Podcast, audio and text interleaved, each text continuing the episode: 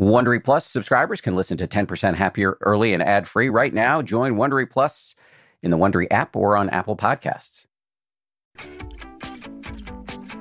From ABC, this is the 10% Happier podcast. I'm Dan Harris. Today we're talking about everybody's favorite subject death.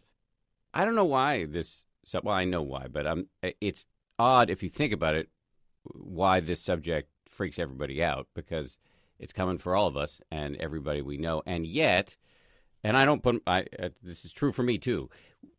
It's very difficult to think about death, especially your own. It's a little bit like trying to get a cat to look in the mirror or hold hold two magnets together. It's just like there's a lot of resistance. People don't want to think about it.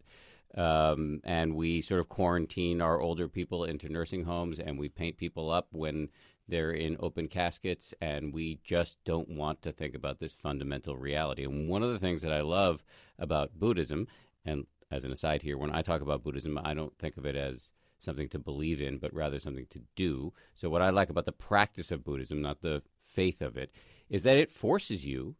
Uh, just like after you know your dog poops on the rug, it forces you to look at this reality uh, in a in a rigorous repetitive way. Um, it forces you to look at the hard fact of impermanence and to consider that it applies to you. Um, and my two guests today have radically reoriented their entire lives to confront this fact. And they are, and they have long titles here, but don't be fooled. They're uh, they're pretty down to earth, notwithstanding these long titles. Uh, Sensei Robert Chodo Campbell and Sensei Koshin Paley Ellison. Uh, they are from the New York Zen Center for Contemplative Care gentlemen, thanks for being on. Nice to see you. It's good to see you. Okay, so so let's just. I have a million questions. For you. Just, just but, but so their whole these guys they're they're Zen priests, notwithstanding the fact that they wear uh, black robes. Uh, they are anything but funereal, and uh, and and that's despite the fact that their their whole job right now is to uh, do hospice care. So I have a million questions for both of you, but I'm going to start with you, uh, Koshin because I want to talk about your your respective backstories, how you got to where you are now. Okay. You were born under with what name? Daniel. Daniel. Yeah. Daniel Paley Ellison. Yes. And so now it's Sensei Koshin Paley Ellison. How did we get from Daniel to a four name title? And you've got a bunch of like little like acronyms after your name too, because you've got a, some so, some, some degrees. Yeah, yeah, some degrees. Yeah. How do how did we get there? Well, um, that's a good question. That's what people always say when they don't want to answer the question. That's a good question. I think one of the ways that we got here is that my keep it in the eye. Talking about you. All right then. I should say these two are, are, are, not only not only do they run the New York Zen Center for Contemplative Care together. We do stand up comedy. They do stand up comedy. They live together, and you've been together for how long uh, as as romantic partners? So so you're you're gonna you're you're gonna that'll come through. So anyway, yes, keep it in the eye. Even though we're Buddhists here, keep it in the eye. Well, I think of my great grandfather was a rabbi and had come over here from escaping pogroms, and he was so dedicated to service. And he was the kind of the only, as far as I know, religious or spiritual based person in our family. And he was so dedicated to housing people coming over from Russia and from Poland and during the war. And I think that in some ways I always had such an affinity to him, and his son, um, my grandfather, was also totally dedicated to service, and to his life was about service and care for other people. And he was my inspiration as a young person. And the story goes that my mom said that when I was eight, she said, "So, when do you want to grow up? What to be when you're an adult?" And I said, "A Zen Buddhist monk." Really? Yeah. Even before my bar mitzvah. Wow. Yeah. Where did you even get that idea from? um, well, my grandfather, the same grandfather, had shown me. He used to save all the National Geographics for me and look through them with me and say, you know, like you could explore all of these places. And one of them was one about Tokyo. You know, every once in a while they'd have like the lost native tribe of so some place, and then they would have some city. And Tokyo, and they had this picture where everyone was blurred and they were in suits and kind of out of focus and in movement. And in the middle of the photo, there was this guy with a hat and with a little smile, and you couldn't see his eyes, and he was wearing robes. And I said, "Wow." He was so still. And it said below Zen Buddhist monk in Tokyo. And I said, wow, I'd like to be like that. Well, we were very different eight year olds because I was into like destroying things, bullying people, and trying to kill the squirrels in my backyard. So that would not have appealed to me. Yeah, I was a terrible person. I remain a terrible person. But that's why I'm attracted to you guys because you could teach me something. Anyway, so eight eight years old, you were attracted to Zen Buddhism. There was an early propensity, you Okay, could say. Yeah. but you you're you were a nice Jewish boy growing up here in the New York City area, if I recall correctly. upstate New York. Upstate yeah. New York, okay. And you went off to college and all that, and your and, and was your goal uh, uh, as a young man still to be a, a Zen Buddhist, or had you moved on to something a little bit more worldly? Well, I've played with the idea of being a psychologist, and then, but I met my first Zen teacher, um, John Daido Loori, when I was 17, and I'd gone out to Naropa University. At that time, it was Naropa Institute to meet and study with Allen Ginsberg. Oh, so this is this is uh, Naropa in Boulder, Yeah. uh, Colorado. Yep. Yeah. Mhm. And when I went out there to study with Allen, that I saw Daido walking down the street, and he was just like some guy in these robes, and so approachable and so warm. And he, I just, I felt like I'd seen. It was like a deja vu of that picture when I was eight years old.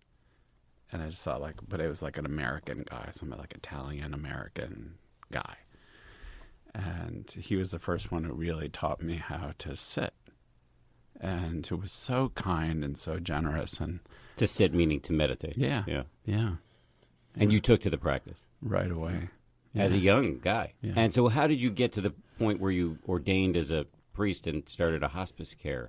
Uh, um, well that was really through my care of my grandmother and i you know as i got more and more into my practice it just became so clear and what i mean the meditation practice that was the most central thing in my life so ordaining and mo- maintaining the forms seemed like an obvious maintaining the forms. yeah like learning how to like teach people meditation and how to hold a memorial service how to you know how to take care of people through this zen form right and so that felt really central to me and so that became just kind of an obvious thing and i felt like that I had burned through like my first 10 years of practice. I hated meditating. You know, it was really difficult for me. Like every time I couldn't wait for them to ring the bell. Like they would ring the bell at the beginning and I would sit there and say, please ring the bell, please ring the bell, please ring the bell. I've had that experience many times. And then, but I realized I just kept going back to it. And I think that there was just something about seeing, I saw something that I didn't even know what I was seeing, but there was something that was so powerful about sitting and meditating that I felt that I kept coming back, even though I, it seemed like every time I hated it. And then suddenly at one retreat, it kind of dropped away and the resistance to it and I saw how much I had been kind of not liking my situations one after the other. And I saw through like all those years of meditating and not liking meditating about how I've done that like in so many areas of my life. And I had it stopped and it was stopping me from actually fully participating in a way that felt free.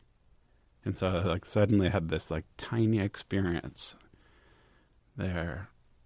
Wow, that's what all these teachings are talking about.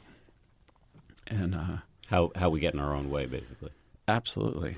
And uh, it was during that whole time that I was my grandmother was who was from Brooklyn and Mimi, and she, you know, got to a certain point in her life where her kids, you know, who loved her so much, her, my dad and her his sister wanted her to move to an assisted living by them, and she didn't want to do that, and she we made a pact together to take care of each other. And so I was living in Brooklyn at the time, and so I would, you know, do shopping with her and taking care of her, and, um, you know, and eventually doing doctor's visits and ambulance rides and hospitalizations, then moving in with her into the hospice unit. And she always had a lot of difficulty with my the Zen thing, as she called it. And, you know, as kind of a family, coming from a family of Holocaust survivors, it was really difficult for her, just culturally. Um, I felt like a betrayal. And, um, A betrayal. yeah, yeah, for her. Mm. and but it was amazing but the people who ended up starting to show up around her as she needed more and more care were people who from our zen center and nobody was talking to her about zen or meditating with her but they were just you know giving her manicures and pedicures and singing with her or sitting and just you know chatting about whatever and she was extremely interested in using that time to reflect and engage. And, you know, one of the most important moments of my life was one night when she woke me up in the hospice and was apologizing. She was, her tears streaming down her face. And she said that, um,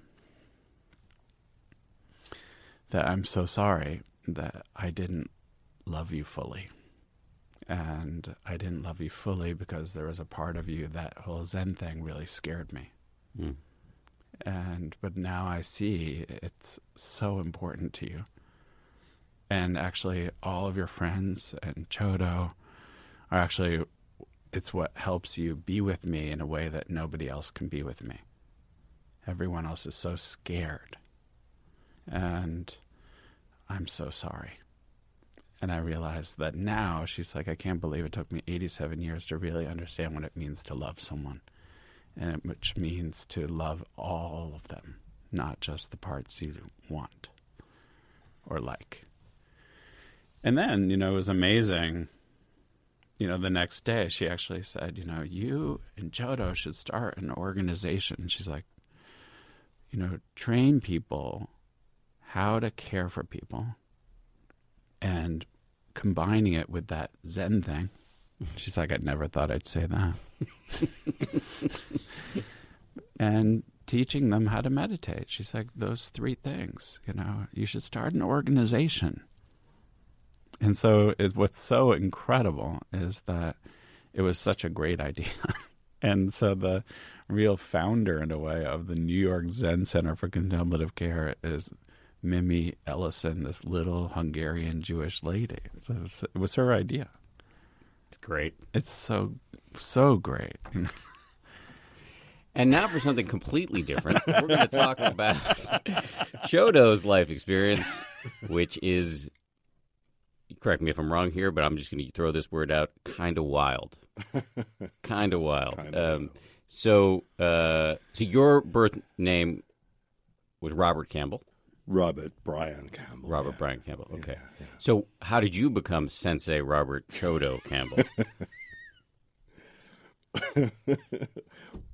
While you were talking to uh, Koshin, or while Koshin was talking, being an eight year old, looking at this picture of National Geographic, my mind went to me being an eight year old, uh, taking care of my 25 year old mother, who was a single parent and um, an alcoholic.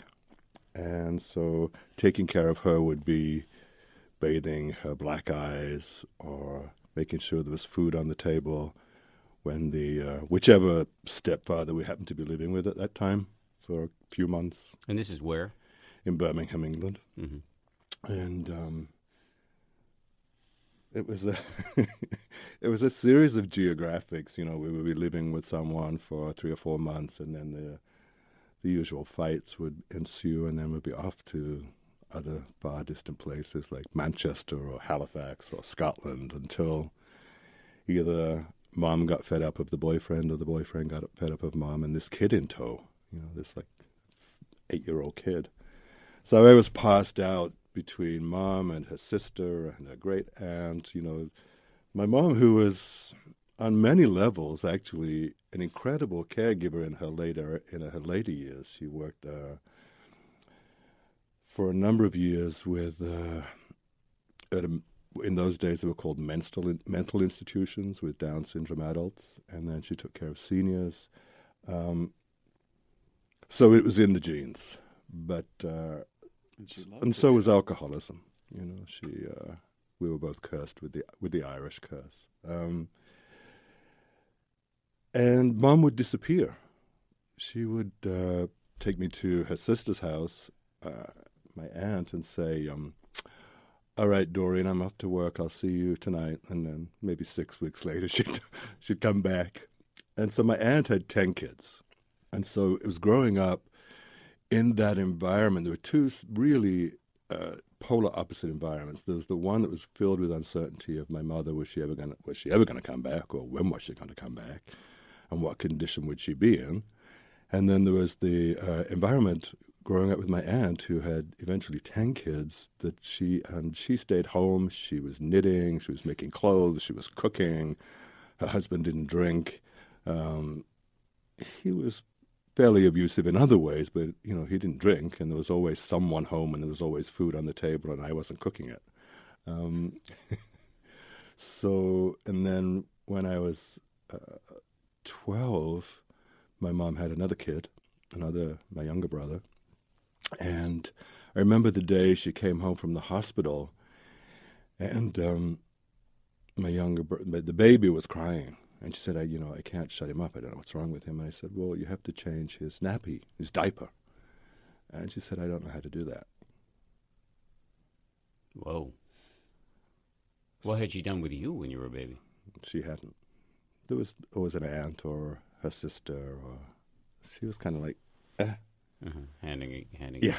it. Um, so I showed I showed her how to change the diaper, and I showed her how to make the formula. They in the hospital, she had you know they had made the formula for her, and so um, when she came home with the you know the in the hospital in those days when you came home with a baby, they gave you a a packet of diapers and a tin of formula and little instructions, and so I had to go through all that with my mom and show her how to dip your elbow in the water, make sure the bath water's not too hot, show her how to bathe my little brother. And um, that put me immediately into the, the new position of not only uh, caretaker for her, but babysitter, living babysitter. So um, that was pretty intense. And then two years later, she had another baby. And um, she was good at having babies, but she wasn't very good at keeping men or getting married. So, Or apparently maybe taking mother. care of the babies. Yes, yeah. um, you know, as she got older, I guess by the time she was 30, 32, she was she was getting becoming a little more responsible. Basically, because my uh, aunts uh, said you've got to take some responsibility in your life. So uh, she eventually settled down with one man, and um, it wasn't easy, you know, because now she had me, and the the one man that she settled down with was the father of my two brothers, I see. and I was the interloper. So it was a very difficult uh, transition from a 13 year old to a 16 year old before, after one of many fights with him, uh, it was a really violent encounter one evening, and um, one of us would have ended up dead. And uh, I put down the weapon and walked away and never went back. What weapon? It was a bo- broken bottle from the doorstep. So you ran away from home Yeah. at 16? Yeah. And you mentioned uh, the alcoholism. Was there alcohol involved in that fight and in your life generally at age 16? Sure. Uh, my mother, of course, you know, she had a predilection for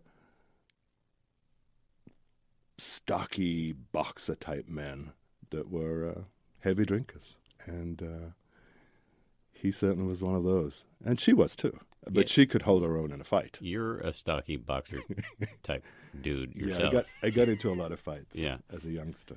Um, So I wouldn't want to fight you now, just for the record.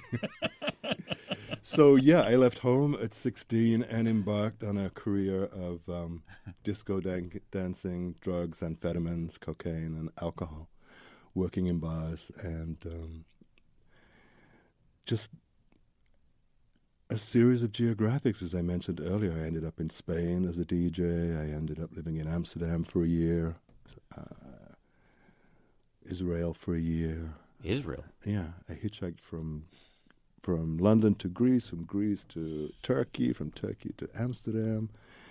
And it was all about, you know, of course, in hindsight, I realized it was all about just running, running, running, running. And I remember the reason I thought I would go to Israel and live on a kibbutz. I'd heard about I'd heard about this kibbutz. Um, I thought, well, if I go to, I was 23, and I'd already started having bleeding, a bleeding stomach, throwing up each morning, and um, from what? I went to my I went to my doctor, and he said, um, you know, you are in really serious health condition. You have a really serious health condition. You're drinking too much, which is causing this bleeding. You have a bleeding ulcer, basically and um, you need to quit. And I was 23. And so I thought, you know, me being the smart person that I am, I thought, I know what I'll do. I'll go and live on a kibbutz where there's no alcohol. so I um, got on a plane, ended up in Tel Aviv. From Tel- when I got to Tel Aviv, they said, "Where would you like to go?" I said, I'd, "I'd like to be as far away from basically any cities as I can get. And they said, We have just the place for you. And it was a little kibbutz all the way down south in Eilat, which is about five miles out of Eilat. And at that time, there was one hotel or two hotels on this kibbutz. And um, of course, oh, there were two hotels and one bar in Eilat. So after being on the kibbutz for about six months and um, making a little trip into Eilat every day to Henry's Bar. Oh, so you, you kept drinking? Kept drinking. Yeah. And then, uh, yeah, I kept drinking. And um, then I left the kibbutz and started working in a hotel uh, in Eilat uh, as a chambermaid. That was all like the only job I could get was cleaning rooms. And uh, getting into trouble in cleaning rooms, stealing booze, and yeah. How did you? How, how did you go from this ex- extremely reckless lifestyle to to to where you are now? Mm. I came back to England after spending uh, a year in Israel, and um,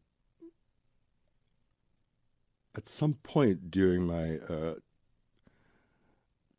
teens, when I was, well, it wasn't at some point when I was 19, I got engaged to uh, a lady who, uh, with whom we had a, a, relationship that was very much like the relationship between my mother and her boyfriends. It was a lot of drinking. It was like the, it was like karma, the karmic wheel. You know, it was just, this is how I was brought up. This is what relationships look like. This is how I should be in relationship. So it was a lot of drinking, a lot of really good times and a lot of really bad times. Anyway, um, that relationship didn't last much longer than a couple of years, I think. But when I came back from Israel, I got in touch and she said, Well, why don't you come and live with me in London until you sort yourself out? And um, so that's what I did. And the craziness continued. But I met this really, really interesting man who was um, Jewish, and he had a a company, a printing company, that worked predominantly with uh, fashion models and photographers. And he was looking for a front man because he was kind of mm, not the kind of person you'd want sitting in your office for many reasons. And he was looking for a front man to uh, meet clients and get new clients and meet the models and meet the agents and the whole thing to, to get the business. And he loved the fact that I had been this kind of wild guy and lived in Israel. And uh, he said, Would you like the job? I said, Sure, I'll give it a shot. I mean, I knew nothing about graphic design or fashion or. Although being a disco dancer, I knew quite a bit about bell buttons and platform shoes.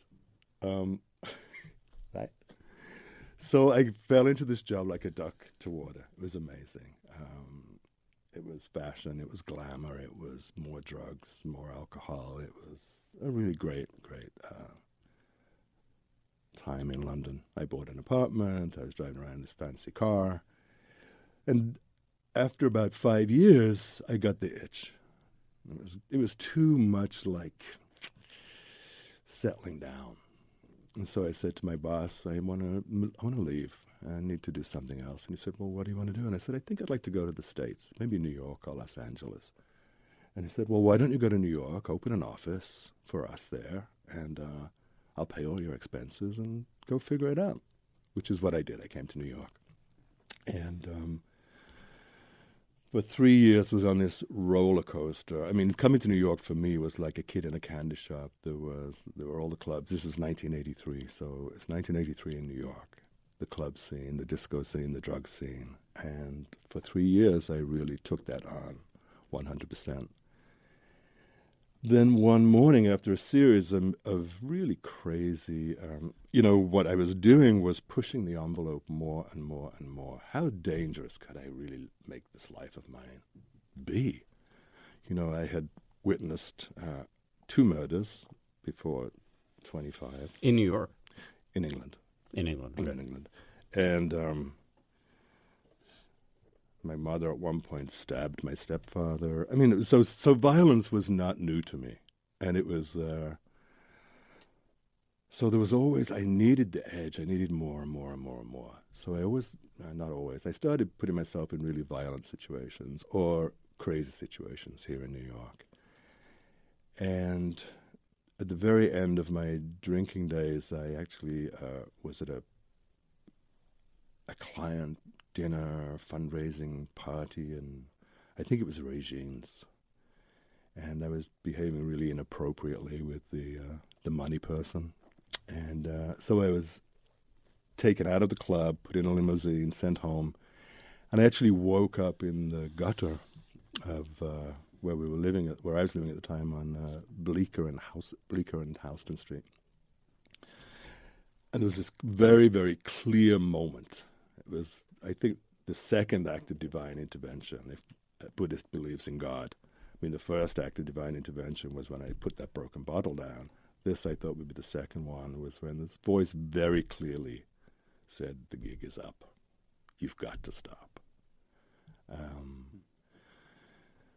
I was in therapy, luckily, for about a year at that time, and um, my therapist gave me the number of a friend of hers who was in Alcoholics Anonymous, Anonymous AA, and said, here's her number, get to a meeting, and if you don't get to a meeting, our relationship is ended. I'm dropping you as I'm a dropping patient. you as a patient. Yeah. And I went to a meeting that night, and that was 28 years ago. So I've been clean and sober for 28 years. Five years into my sobriety, I had sold my flat in London. I finished this career in fashion and glamour. I moved out to Sag Harbor, rented a house for a year, and during which time I found out I was HIV positive, and uh, so that was really the reason for selling my house. I figured, well, at that time they said, you know, you have 24 months to live Whoa. because I wouldn't take um, AZT. I wouldn't do the, the drugs that they were giving everyone at the time. I just saw so many friends of mine dying, and they were all doing this drug AZT, and I said, I'm not doing that. Maybe that was the third divine intervention. Hmm. And my doctor said, Well, if you don't start this regime, you'll be dead in 24 months. And I said, Well, you know what? I don't think that's true. There was a p- piece of me that said, I've come so far. I'm not going to get, that's not going to take me out. And uh, so I sold my apartment. I thought, well, if it is true, I'm going to go live in Sag Harbor. Then I'll travel to L.A. and yada yada yada, do some more geographics, and I ended up living in Sag Harbor. It was uh, a beautiful, beautiful time for me for six years. And um, whilst I was living in Sag Harbor, I started training at a psychoanalytic institute. Institute. I thought maybe what I need to do is really look at my. The only thing I could really do now, five years sober, the only thing that I thought that I would really be interested in was taking care of other people, taking care of other maybe addicts or uh, adults from abusive homes, children. And none of this was really very clear. It was just all in the back of my mind. So basically, I was reliving my own experience. Um, and every week, leaving my supervisor at the institute, I would see this woman come walking towards us. And she was this little lady, no hair, bright blue eyes. And um, I said to my supervisor one day, "Who's that lady that we see every that I see every week when I'm leaving?" And she said, "Well, why do you ask?" I said, "I'm just entranced by her. She's she just there's something about her that I really, I don't know, connect to on some level." And she said, "Well, why don't you introduce yourself to her?" And I said, "I feel really awkward. You know, she has cancer and she's kind of old." And my supervisor said, Well, why do you think she has cancer? I said, Well, she's bald. And she said, That's because she's a Buddhist monk. so the next week I saw her and I introduced myself to her. I said, Hello, my, I, um, Le- Leah said I should introduce myself to you. My name's Robert. And uh, I don't know why I wanted to talk to you, but, you know, basically I'm an alcoholic and um, I come from this really abusive childhood, and um, I was incested, and my mother this, and my her boyfriend's this, and then this violence and that violence, and this drug abuse and that drug abuse, and now I'm clean and sober, and I don't believe in God, and I don't know where to go, and you know, and I'm in this relationship, and I hate it, and my dream has come true, and we have a pool, and dogs, and cars, and this beautiful home, and I just don't hate. I mean, I don't know what I'm doing with my life. And she said, Robert, do you know what you need to do? And I said, No. And she said, You need to shut up. I was like, Excuse me? She said, You need to shut up and listen to these stories that you're living in. That's all in the past. Where are you in this moment? And I said, I'm talking to you right now. She said, Exactly. This moment is what's important. Yes, all the rest informed your life. All the rest got you here today talking to me. But you've got to let it go. And I said, I don't know how to do that. I've been in therapy, for, you know, then I go on, I've been, in, I've been in therapy for 20 years, yada, yada, yada, yada. And she said, why don't you try meditating? Come to the Zendo, and I'll show you how to do that. Zendo is the Zen center. Yeah. yeah. And how did it go when you started meditating? The first time I sat on the cushion, it was again, it was like my first AA meeting. It's, I thought, I'm home. Wow, this feels right. But my mind was so crazy. I thought I would crawl out of my skin because she said, sit on that cushion and don't move for 30 minutes. Now, I was an amphetamine addict until mm. I was 22. Sitting still? No. Running around London and nightclubs and running around New York? Sitting still? No. And um, I thought I would I thought I would actually die from sitting still and listening to my mind.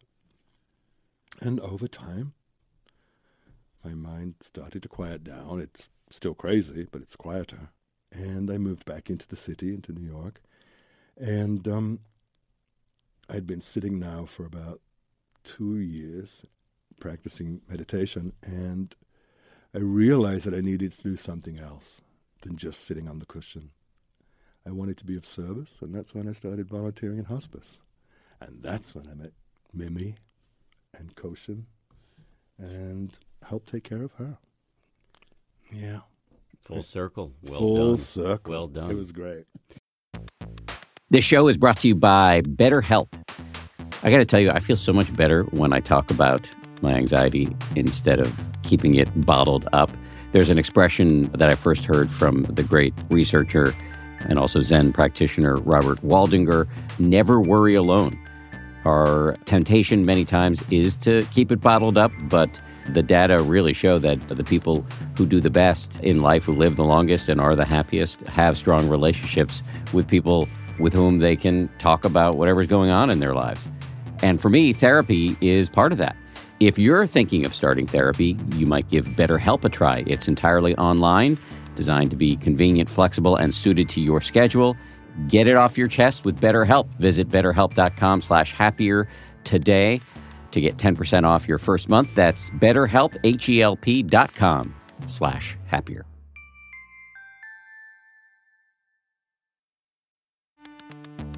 You can count on T Mobile to help keep you connected after investing billions to light up their network from big cities to small towns. T Mobile is America's largest 5G network. Plus, when you switch to T Mobile, families and small businesses can save up to 20% versus Verizon and AT&T. Visit your neighborhood store or tmobile.com to switch. Plan savings with T-Mobile, third line free on essentials via monthly bill credits versus comparable available plans. Plan features may vary. Credits stop if you cancel or change plans.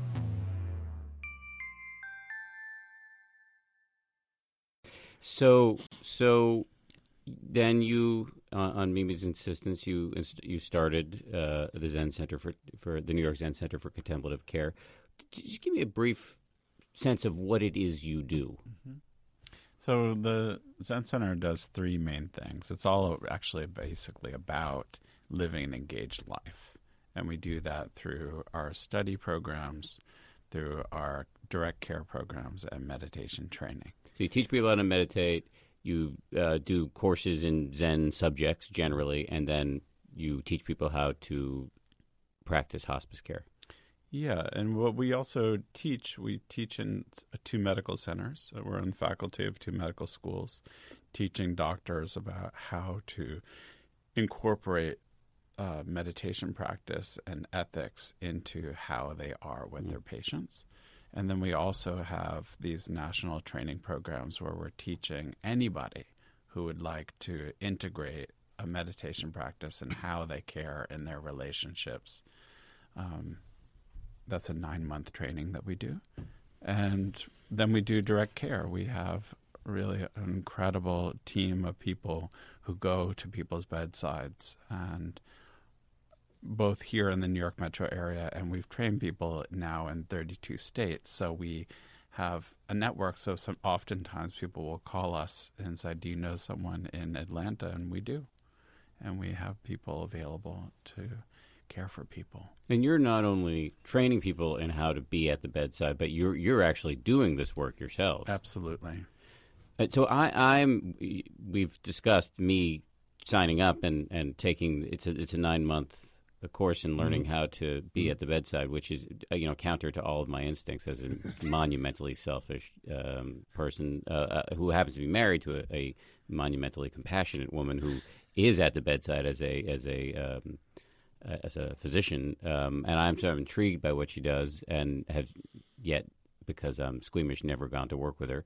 Um, uh, so, but I, I, I am seriously considering taking your course and doing this work. So tell me what what would I be getting myself into? Yourself. Really, you would be getting yourself into. Dan would be getting himself into Dan. You know, we have so many people that take the course. Usually, we take about thirty-five students a year and probably mm, maybe 70% of those students with for very a number of reasons do not go on to continue in hospice or hospital they say things like i never want to set foot in another hospital again until it's my turn um, wow that's a pretty high attrition rate well they go on to their they go on in their own lives completely transformed. How? Why don't they want to sit in a hospice? Again? Because it's maybe that piece of it doesn't fit into their life. Yeah, or is it just so hard? It could be that it's it's difficult, but none of no one has ever not completed the course. I They've see. gone back. I mean, this is the important piece. We're looking at how do you face your fears around death and dying? How do you face the fears of walking into a hospital room and seeing a patient that maybe has just uh, is coming through an amputation or is hooked up to a machine in the ICU. How do you sit with that? How do you sit with it? Well, Koshin's going to tell you because he's like nudging me. And let me let me okay, let me just stop for a second because not, not I'm not trying to stop the fighting between the two of you. That I want to continue, but but on, but because you guys are smiling and, and laughing and but we here we are talking about death you guys are, are, are marinating in this subject 24 7 and yet and I don't know if people will get this through watching or listening to you. There's a real lightness to both of you, and you you have a real sense of humor. I, I had lunch with you guys recently, and we were laughing the whole time. Why is that? And and do you think there's a causal relationship in that? Yes. Okay, Definitely. why? Well, to me, the great fear, the greatest fear that I think all of us have are meeting the realities of that our aging, our illness, and death. And Which so- is why he married an older man, so he could face his fears of aging. He's giving you a look of it's my turn to talk now. Yeah. That's, there we go. Taking a moment to enjoy hmm. silence. For those listening to this, the facial interplay here is priceless. But anyway, carry on, Koshin. But I think for me, actually sitting with people and actually realizing that this is it, and realizing that every day we're moving closer to our death, and to to me is actually the great news. And many people say, "Oh, you know, I can't believe you know it's so depressing that you." You guys spend all your time with dying people. Do you spend most of your time with dying people? They say. And I say, well, we spend some of our time with people who know that they're dying, and the rest of the time we're spending time with people who don't know that they're dying. hmm The reality of it, to me, makes life so vivid and beautiful. I mean, there was a reason why there, you know, these teachings for 2,600 years have been around because it was actually about meeting, like sitting with a dead body. That Yeah. The, the, so the, in the Buddhist time, they would they would meditate in the charnel grounds. They would sit and watch a decomposing body. Exactly. So the like the reality of it now we say like, oh, let's, you know, put on some headphones and, you know, imagine that. But actually the reality of being with dying people and sick people is so extraordinary because there's something that strips away that the veneer that we put on it in society, as you talked about in the beginning, about how we like put the old people in the nursing home, we put the sick people in the hospital, we put the dying people in the hospice. But learning how to enter those spaces and with an intimacy and to realize I am also that. I'm also you, person in the bed. Chodo's raising his Ta-da. hand. Yes. This is one of the secrets of our relationship. When we have conflict, it's rock, paper, scissors, Mm-hmm. Or raising our hand. or raising our hands if we want to interrupt. uh, Koshin t- mentioned something that was really important for once um, the intimacy. Um, the piece that's you know, missing, taking when we're putting our um, aging in nursing homes, where our sick or in, our people who are dying are in intensive care units hooked up to machines, to ventilators, people who are suffering, you know, they're in the hospitals. And, and when they're dying, they actually end up in hospice. 50 years ago, this wasn't the case. People were dying at home. We knew how to take care of people who were dying. We knew how to take care of grandma. We knew what to do. We knew that this was the end of her life. In England, they we have in, here in the States, we have something called a DNR, do not resuscitate. Mm-hmm. In England, they have something called an AND, which is allow a natural death. Mm. We were doing that 50 years ago all across the Western world allowing for grandma or whomever it was that was dying of cancer or whatever it was to simply be home and we would take care of them. But because we've changed in, in some, many ways, in, in terrific areas, technology, uh, women not having to stay home and be housewives, and you know, the little Betty at home cooking for husband when he comes home, everybody out at work having to earn a living. There's no one to take care of grandma if she gets sick. So it's like, what do we do now? And so it's such a, it's really such a, um, a mark on society, how how far we've come, and how far back we've fallen in this area of caregiving. Hmm. and you know that but that's what's so amazing about you know this the center and this training also is about that there are the first year we thought like maybe it would be a few people who would be interested in the training we thought that would be really great to have like five people who would want to do this training and we had like 75 applications the first year. Wow. And you know, people from all over the country, right, come in once a month to train with us, and each year it's so invigorating to see that people are turning towards what is scary, turning towards our fears. And because in some ways you're asking, like, what are you going to experience? Well, you experience like all the different things that stop you from being in relationship, where you turn away, where you, you know, favor your distractions as opposed to Pull out your, your iPhone. Yeah. exactly, Mhm. exactly. But so, so tell me more though about what it does for you guys. I'm asking obviously from a very selfish uh, standpoint. Um, I, I would imagine you, you used the term before stripping away when you when you confront the fact that we are in this, these fragile bodies um, and that are made up of you know bones and flesh and skin and and uh, you know thunderously obvious things that we just don't pay attention to. When you confront that in the way that you do, does it sort of uh, sand the edges off of our perennial um, egocentric fixations and um, uh, looping, fizzing stories we're telling ourselves all the time? Is that what it does for you? Well, Robert's raising, Chodo's raising his hand. But if nobody calls on him, we, he'll okay, just okay, have so to stay there. Yeah. Okay, good luck with that, Koshin. Go ahead. Yes. So anyway, to not look at this this thing called death and dying is a deprivation, right? Mm-hmm. Because we're not living fully. We're not fully engaged in our life if we're not looking at the fact that ultimately this life as we know it is going to end. So when we're sitting with patients who are in the hospital with getting a hip replacement, we're, we're facing sickness, aging. When we're sitting in hospice or in someone's home with a person that is dying, it's right there, right in there in front of you. And how can you not look at the fact, the reality that this life of ours is short? This life is not infinite. You know, we're going to, at some point, this is going to be me in that bed. So, do I want to spend the, li- the rest of my life um, fearing that or embracing the life that I have? And that might mean uh, having a lot of fun. That might mean not missing an opportunity to actually love and to appreciate. So to me, it's like what Chad was saying is so important because I feel that. All right, so you're you're glad he raised his hand. Oh, and- it's so important. Uh, but I think that most of what I say is very important. taking a breath and enjoying.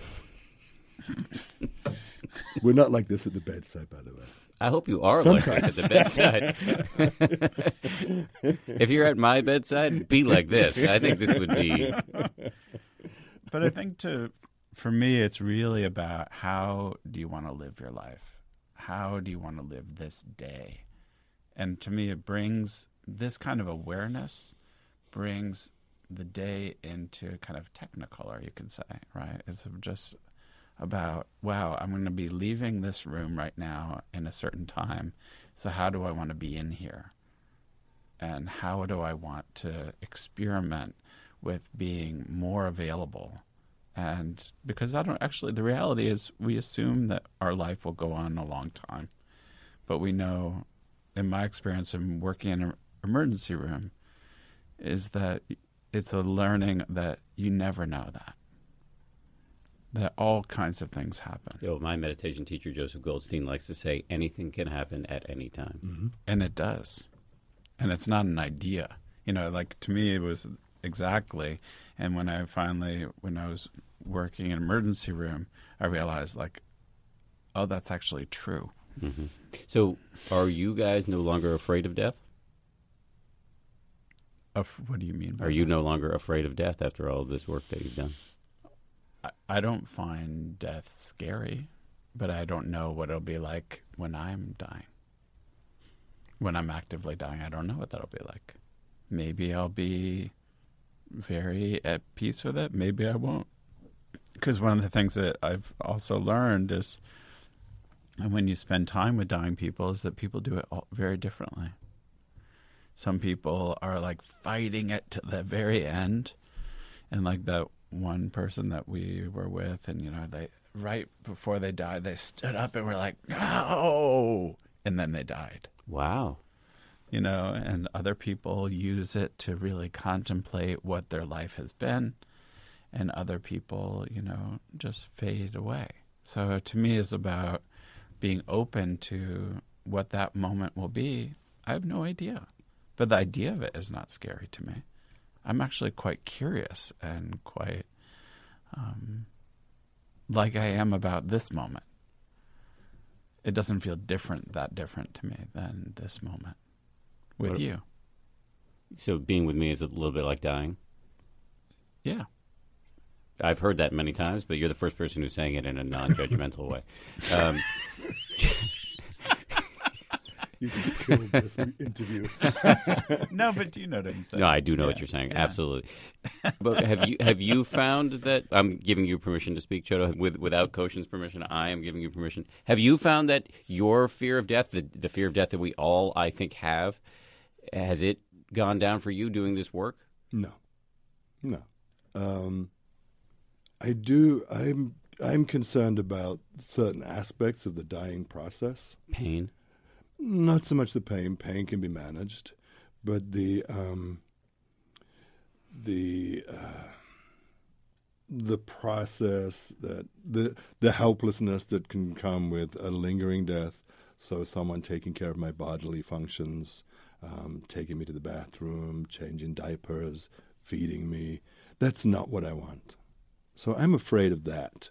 Um, afraid of anyone just touching me is uh, for probably historical reasons. That's not what I want. Um, you may not have a choice. that's a much deeper question. I think I will have a choice. Really? Um, How? Do we want to get into this conversation? um, I would much rather go down the avenue of uh, assisted dying than to, first of all, to prolong uh, the inevitable for a number of reasons. First, first of all, the personal reasons of being, finding the idea of being in diapers and being taken care of, finding that absolutely abhorrent to me. Why do you why do you find that so? It's something I haven't come to terms with. I can do it for. I took care of a friend who was for the last five years of his life, and the first time he was my sponsor actually, so I'd known him for twenty five years, and w- we knew pretty much everything about each other. And so in the last year of his life, when it was you know he was on twenty four seven care, there was a day when his um, his aide had to. I sent her off for lunch, you know, and um, I changed his diaper, and um, it was really, really difficult for me. The the smell, the the function of it, actually doing it. I managed to do it because I loved him so much. And when I had finished, when I cleaned him up, you know, showered him off and the whole thing, he said, you know, darling, thank you for doing that. And I said, not a problem. You know, I love you so much. And he said, no, that was really awful for you. And thank you. The thought of having Koshin being responsible for taking care of me in that way, or ta finding 24/7 care in a, where in uh, in a system where we don't have the money to do that. You know, so there are a number of reasons why I don't want my death to be prolonged. What do we, what's the Buddhist view on assisted suicide? It's not that. It's not my view. Um, to take a life is not correct view. So this is a heretical position you're taking. Yes, but I'm a, I'm a kind of heretical kind of Buddhist. Yeah, Yeah. I get that. Yeah. Um, What do you think of of? Uh, well, of he knows? I'll take care of him. But what do you think of Chodo's position here? I. Hmm. Well, first of all, it's not legal in New York, Mhm. um, and Yet, right at this moment, and I think it's also a lot of. I understand the fear of it. I understand the fear of lack of control, and um, it's incredible. I mean, it's like the most vulnerable it will ever be. It's like kind of we come into the world, you know, as a baby where we need we require total care. Mm. I mean, I have one at home, and Yeah. I, I'm, I'm becoming familiar with it. And then, actually, to me, the life cycle is then we go into a stage, we go back to that stage where we need total care. hmm And to me, it's quite fascinating, you know. And I don't know what it'll be like. I'm sure it'll be like a lot of things, but for him, I think that's you know that total care is not something that he's really experienced before, Right. and so he didn't really have that. So it's, um, and I had that, um, and so I, I would imagine it would be scary hmm and kind of like no because it's just completely unknown. It's alien. You know, I mean, me coming into the world as a baby was not one that was nurtured and swaddled and, you know, loved unconditionally. It was this inconvenience for this 17 year old girl. And it's like, what am I supposed to do with this thing? Mm-hmm. Yeah, but but you in your work now, you are you see people who are in total care in hospice, mm-hmm. and yet you you can't you wouldn't be able to relax into it and trust it, at, even though it's your environment, mm-hmm. pretty much daily now. When I'm taking care of someone else, I am so totally 100% with that person. And it's as though, well, it's not as though my hysterical history or whatever it is, my life experience is, is although it's informed who I am and how I take care of people, it's outside the door. I'm there 100% with you. And this is what needs to be taken care of step by step by step. And if you vomit and if you, you know, piss yourself, whatever it is, I'm going to take care of that for you. But for me, I don't need anybody doing that. I don't want that. It's so it's such anathema to me for someone to take care of me because I've always taken care of myself until I met this one. Mm. And even in our relationship, it's very difficult for to accept him taking care of me. You know, if I get sick, if I get bronchitis, which happens once a year, it's like leave me alone. You know, I'll get through this. Not a great patient. I've, gotten, I've gotten through so much worse. I can get through this. So, if or when I sign up for this, am I going to be having to change grown-up diapers and things like that, or what? What is my role? no, Okay, no. so but it's more about just being there at the bedside, being willing to chat with people. Yeah. I mean, Uh, sorry, go ahead. no, and I think it's, you know, as Chodo was talking about, that not everyone will want to continue to do that, but I think what you will learn how to do is actually, as one person said, you've ruined me. Now I'm actually so curious about everything that's kind of going on. And so you're going to be learning how to walk into a room and actually taking in the whole room and taking in, but not the idea of the room, but like that particular room, and also your internal state and the state of the room, and actually learning how to have a deeper relationship. It's kind of actually like an, en- to me, it's like engaged practice. Well, that's what I was going to say. To me, it seems that what I, why I'm attracted to this is it takes the Buddhist practice way out of the theoretical and mm-hmm. puts Right. it right into the super practical. Because I, I'm aware, as we discussed earlier, that the original Buddhists were doing things like looking at bodies decomposing. Why? Not because it, they were morbid or uh, into uh, the macabre, but because they were putting them in touch with what is going to happen to all of us. Right. Right? Your body, you're going to die, and it, your body's going to fall apart. Um, and so it people think it's it's not cool to say that in, in most circles in our society right now, but it, it's the truth nonetheless. And so to me, that's what I'm interested in getting in touch with. I don't know if I can handle it, but I'm interested in trying. Um, But the One thing you will get in touch with, beyond the course, beyond the hospitals, beyond wherever you you would be placed, is your relationship to your own life and to your own family. You probably, I would say, we could place a bet on it right now that at the, if you took the training at the end of that training, you would be seeing your wife and your baby in a very, very different way, because you would be seeing them through different eyes. Mm, But what what but puts meat on the bone there? How would I be seeing them through different eyes as as impermanent beings? Yes. as Yeah. impermanent beings and as um, experiencing them moment by moment by moment. In times, I mean, we can't live moment by moment by moment by experiencing like consciously, but to walk into the room, to walk into your home after a hard day's work, and this beautiful young son comes running towards you, daddy, there might be a whole different experience of uh, what that connection is like after you've spent a day in the hospital or a hospice with someone who's suffering. You know, even walking into Starbucks, the same Starbucks that you go into every morning, and seeing, you know, Gina behind the counter who has a name tag, and you've probably never even noticed it. And just say, Good morning, Gina, could I get a double espresso? And see her face. Wow. Because I think in some ways the interpersonal relationship is like what's, you know, fading in this culture. And I think that how to actually be engaged in a sustained way in relationship and have intimacy with everyone that you kind of you're encountering is the potential and the possibility. You know, it just they can't underestimate the power of it about actually really learning how to sit with someone who actually knows that this is it. That they actually know that the days of their life are limited. And just sitting and going from room to room with people who know that their days of life are limited.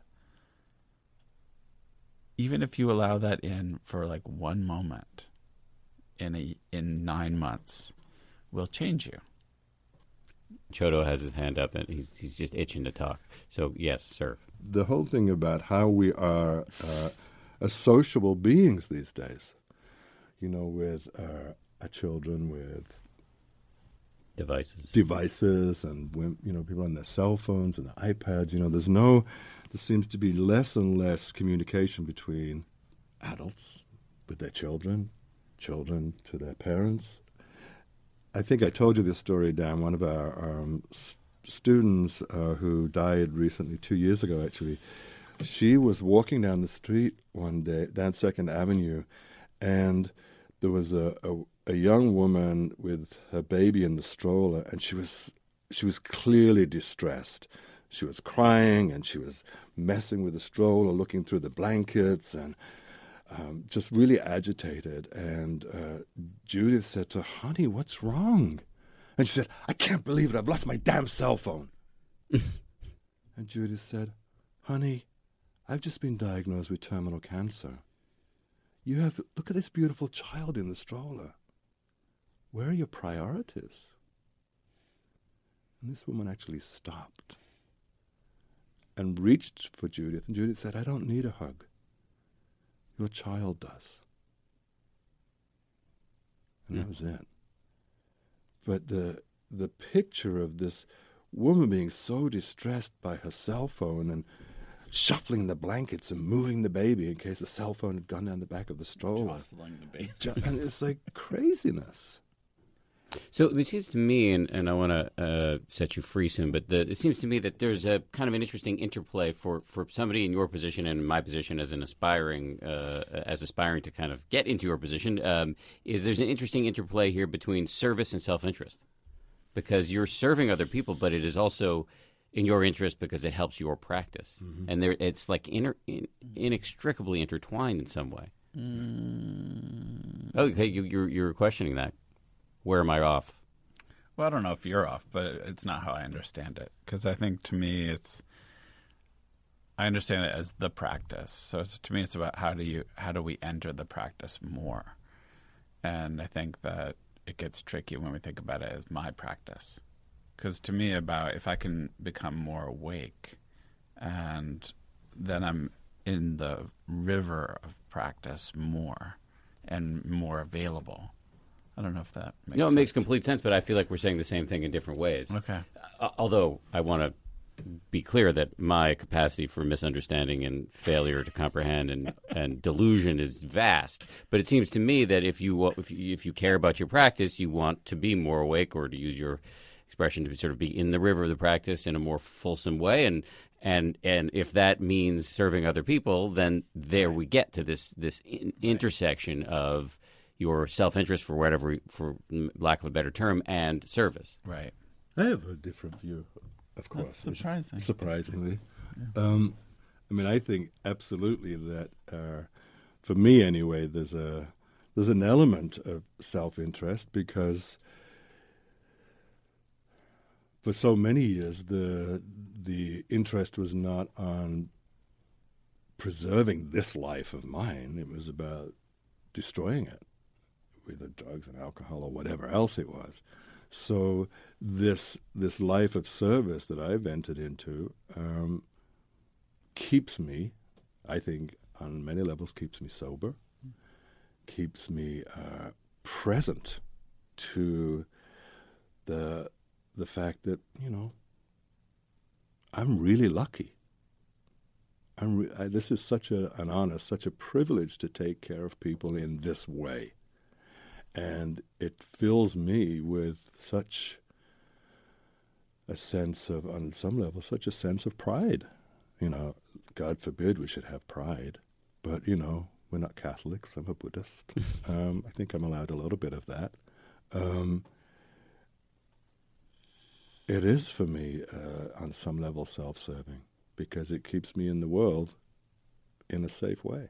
Yeah, maybe we could call it enlightened self interest. I would hate to use enlightened. Yeah, well, it's, it's a loaded term to be sure.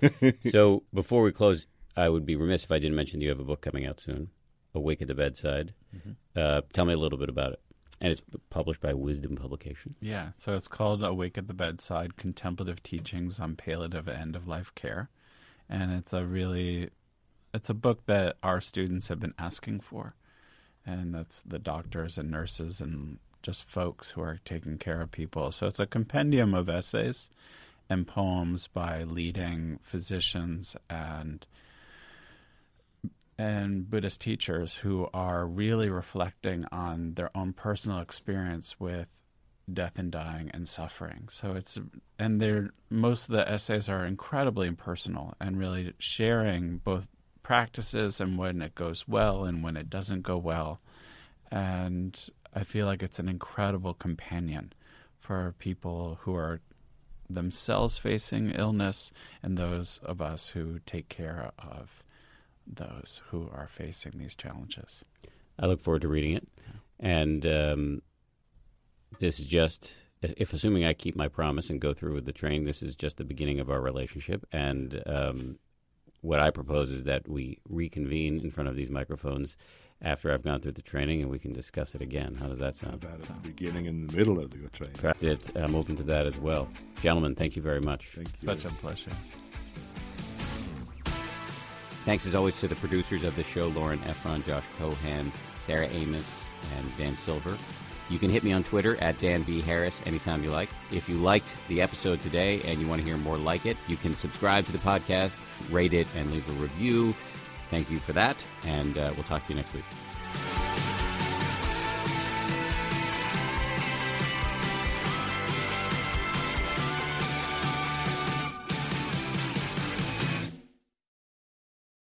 If you like 10% Happier, and I hope you do, uh, you can listen early and ad free right now by joining Wondery Plus in the Wondery app or on Apple Podcasts. Prime members can listen ad free on Amazon Music. Before you go, tell us about yourself by filling out a short survey at wondery.com slash survey. Once upon a beat. Remember those stories and fables that would capture your imagination and you couldn't wait to see how they would unfold? And now, when you read them as an adult, you think some of these old tales could use a fresh spin. We have a perfect podcast to bring you the stories you remember, remix, and reimagine for the kids in your life today. Join me, DJ Few, and my trusty turntable, Baby Scratch, as we spin up new tales in the New Kids and Family podcast, Once Upon a Beat. Wondery and Tinkercast are bringing you a jam packed, music filled weekly party where hip hop and fables meet. It's Once Upon a Beat. Follow Once Upon a Beat on the Wondery app or wherever you get your podcasts. You can listen to Once Upon a Beat early and ad free right now by joining Wondery Plus in the Wondery app or Wondery Kids Plus in Apple Podcasts. Once Upon a Beat. I'm Shimol Yai, and I have a new podcast called The Competition. Every year, 50 high school senior girls compete in a massive scholarship competition. I wouldn't say I have an ego problem, but I'm extremely competitive. All of the competitors are used to being the best and the brightest, and they're all vying for a huge cash prize. This will probably be the most intense thing you've ever gone through in your life. I remember that feeling because I was one of them. I lost. But now I'm coming back as a judge and also a kind of teen girl anthropologist. Because if you want to understand what it's like to be a young woman in America today, the competition's not a bad place to start. Hopefully, no one will die on stage tonight. From Pineapple Street Studios and Wondery, this is The Competition.